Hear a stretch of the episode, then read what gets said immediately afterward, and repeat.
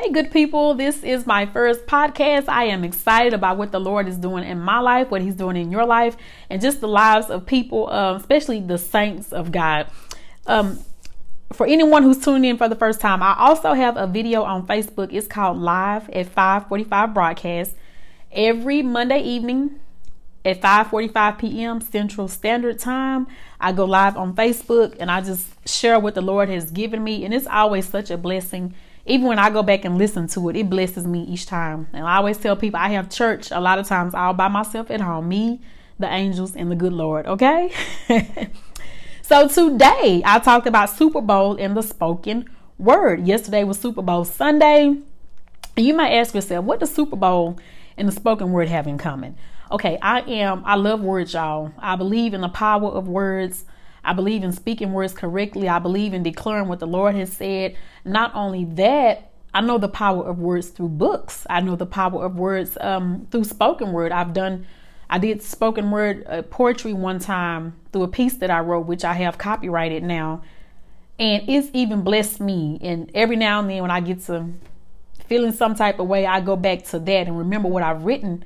And I say, Kim, remember what you've written. And I'll share that with y'all later.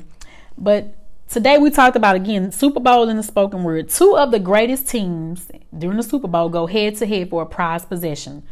Of course, that trophy and the right to be named the best team for that season. So I'm not big on football, okay? I'm just going to be honest. I'll just be honest about it. But I did look up. I'm like, what's a significant part of the game? How do you secure these victories? Play calling. Play calling. The quarterback, you know, when they call the plays, excuse me, or the coaches when they call the play, play calling makes up a significant part of the victories that help them to get where they are, that help them to advance, as well as the victory which would be secured on the day of the Super Bowl. Super Bowl. And so I started thinking about that, and I started thinking about, you know, even in Christianity and even in this walk with Christ, y'all, we have to call the right plays. We have to call the right plays. I mean, it's just point blank, period. And to do that, we have to learn the word of God. We can't be complacent. If we've been complacent, let's repent and say, Lord, you know, put me back on the right path. Put me back on the right track. Lord, re, um, what is it? Re, I don't know the word, but we're just going to say, Lord, bring back up that desire to learn your word. Bring back that, yeah, reignite me, God. Ignite my fire again for your word, to learn your word, Lord, to memorize your word, to put your word into practice, to put your word into play. And when the enemy comes, to tell the enemy, no, you got me messed up. I am a child of God. I know who I am. I know whose I am. And then it just, it's like when, you know, when you see, I love action movies and drama. When you see them, you know, just going off with the gun against the enemy, that's how our words should be against the enemy. You know, that's how our words should be. But we're going to start Proverbs eighteen, verses twenty and twenty-one. Proverbs eighteen and twenty says, a man's belly shall be satisfied with the fruit of his mouth, and with the increase of his lips shall he be filled. Death and life are in the power of the tongue, and they that love it shall eat the fruit thereof. What do you love? Do you love speaking things about life, speaking things about death? Whatever you speak shall be. And one thing that I always think about when people say, watch what you say.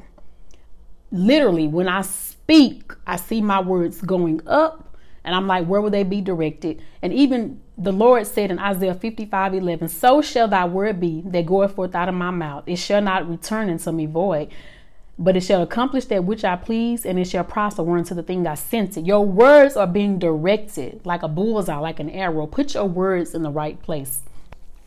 And the footnote of my Bible says, while words can be misused in any number of ways, when used properly, they can edify others. Just as food satisfies, satisfies one's hunger, well-chosen words can be an equally pleasurable source of contentment. Wise people take their words seriously. Wise people take their words seriously. And as I get older, I want to be a wise woman. So if someone says, well, you know, wisdom, Lord, I need wisdom. And y'all, there is so much worldly wisdom out here. It's, it's, it's just mind boggling. Y'all, we need godly wisdom. James one five says, if any of you lack wisdom, let him ask of God, that giveth to all men liberally, and upbraideth not, and it shall be given him.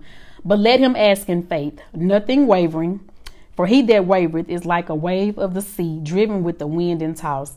So y'all, God will give us the wisdom that we do desire. And that will enable us to, again, call the right plays.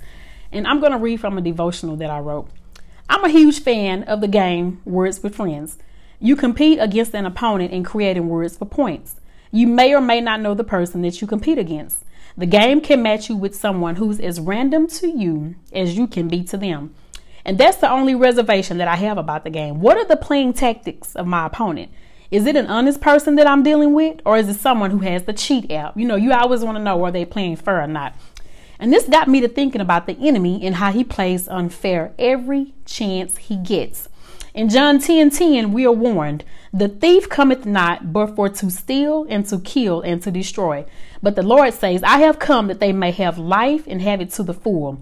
And y'all, there it is, plain as day.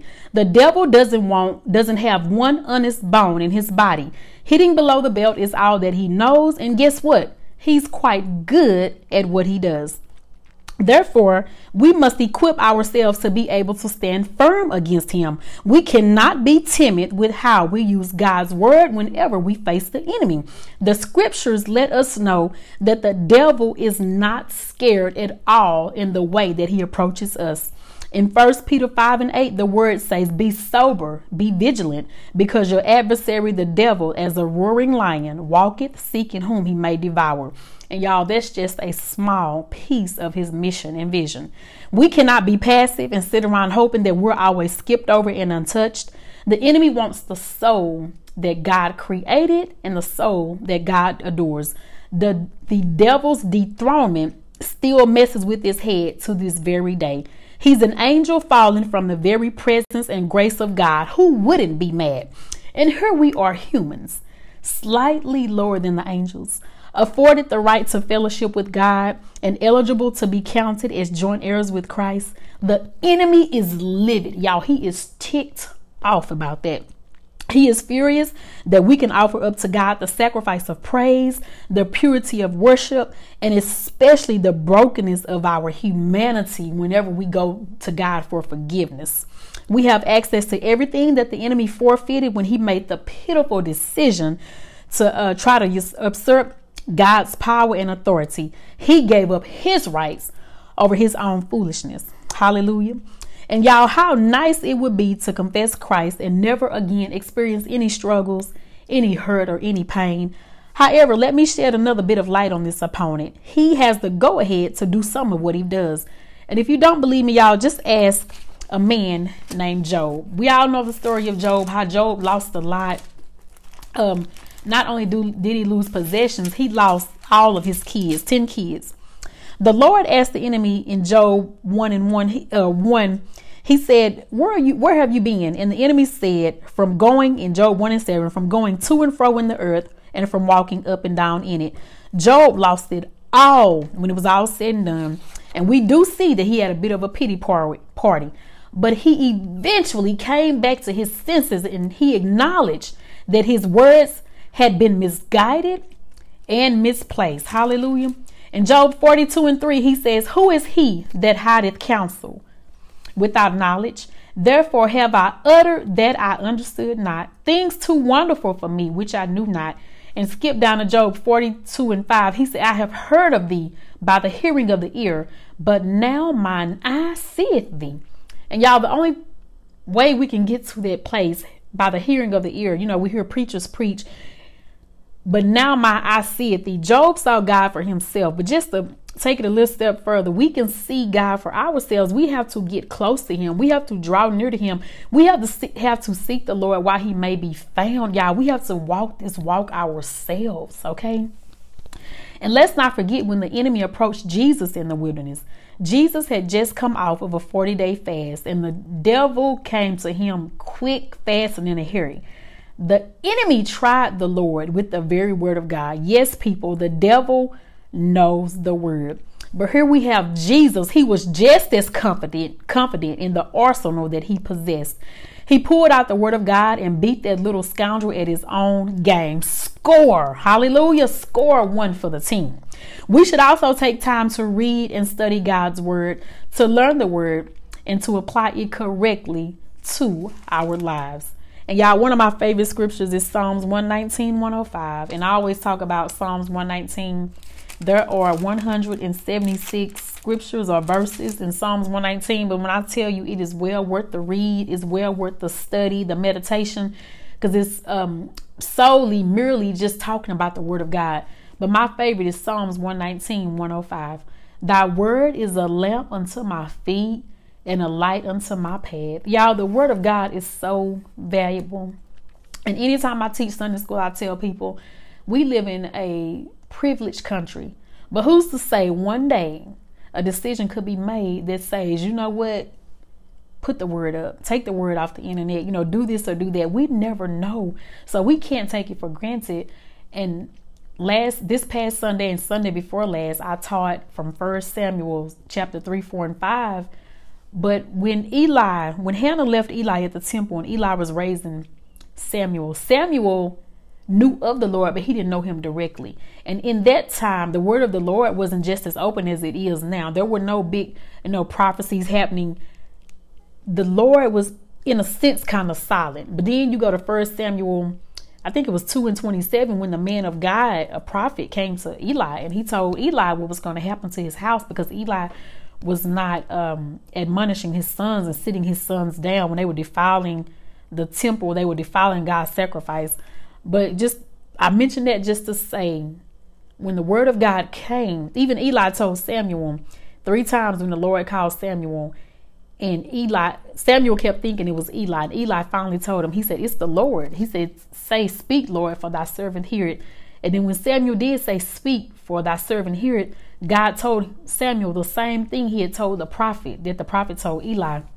So Eli knew how valuable the word was, even though it was a hard word. It was a hard word that Eli got.